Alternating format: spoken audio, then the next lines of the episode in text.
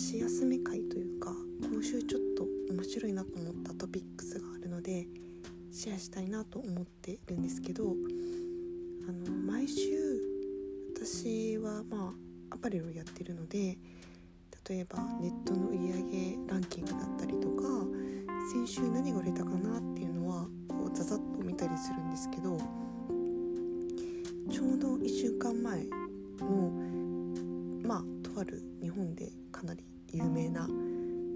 Z から始まるファッション系の EC サイトのあの人気ランキングベスト30を見てたんですけど結構面白いなと思っててまあ毎週一応チェックはしてるんですけどだいたい1位2位はまあもちろんファッションサイトなのでスニーカーだったりとかその時売れてた T シャツだったりとかお洋服がほとんどなんですけど面白い動きをしてる時があって1位と2位がポスターが売れてた週があったんですね。でそれがすごい面白くてまあインテリアとかも扱ってるので、まあ、そういう雑貨がランクインすることはよくあるんですけど売れてたのが、まあ、同じ作家さんなんですけど結構抽象的な作風の現代アートの方ででちょっと私存じ上げなかったんですけど、まあ、調べたらまあその界隈では有名な方らしいんですね。で驚いたのがポスターが1枚5万円するんですよ。で5万円のポスターを、まあ、結構100枚近く買った方がいてでファッション系のそういう EC サイトでそういったこうアート系のものが売れるって結構私がずっとこう見てた中で初めてのことであすごい面白いなって思ったんですよ。でまあポスターとかもちろん私も好きでたまに買ったりするのでわかるんですけど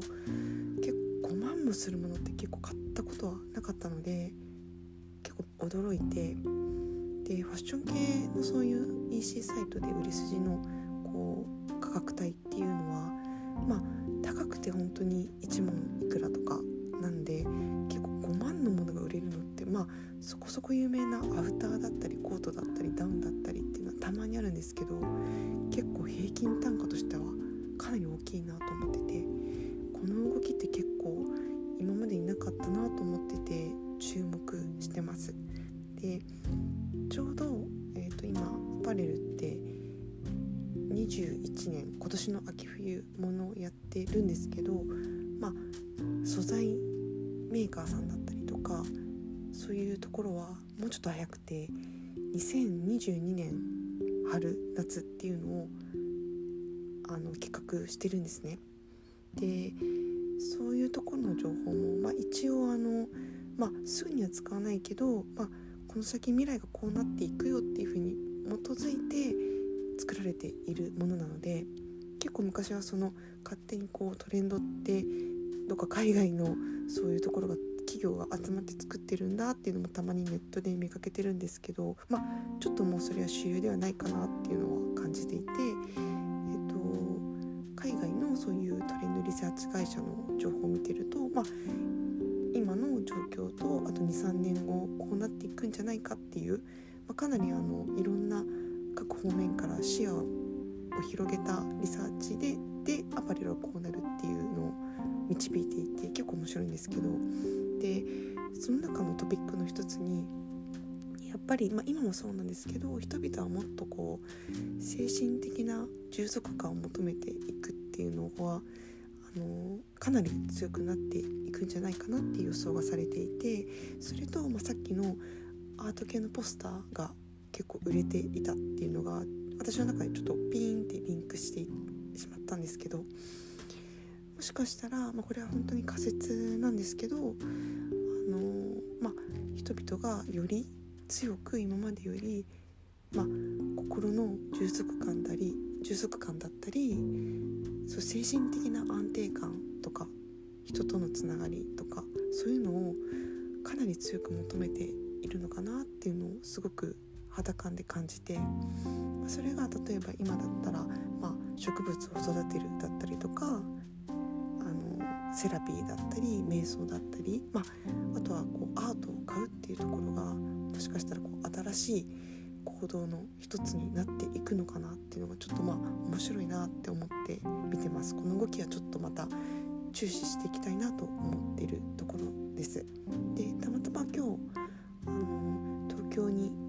地方から友人が来ていたので一緒にランチをしたんですけど、まあ、彼女が結構今アート系の仕事というかあのすごく知見が広い人だったのでいろいろ聞いていたらやっぱりそのアートの歴史をこう紐解いていくとあのバブル崩壊前にめちゃめちゃこうアートが売れたみたいなこう歴史があるらしくてちょっとそれもまあゾワッとするんですけどあなんかちょっとこう興味深い行動だなと思ってなんかそういうとこに注目していくのもなんか面白いなって思った今日この頃でしたちょっと取り留めがなくなっちゃったんですけどちょっとこのアートの何て言うんですかねもたらす力とかこう消費行動とかっていうのは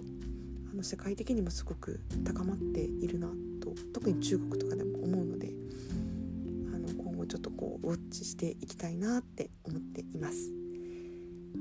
今日も最後まで聞いてくださりありがとうございました。またこの場所でお会いしましょう。ではでは。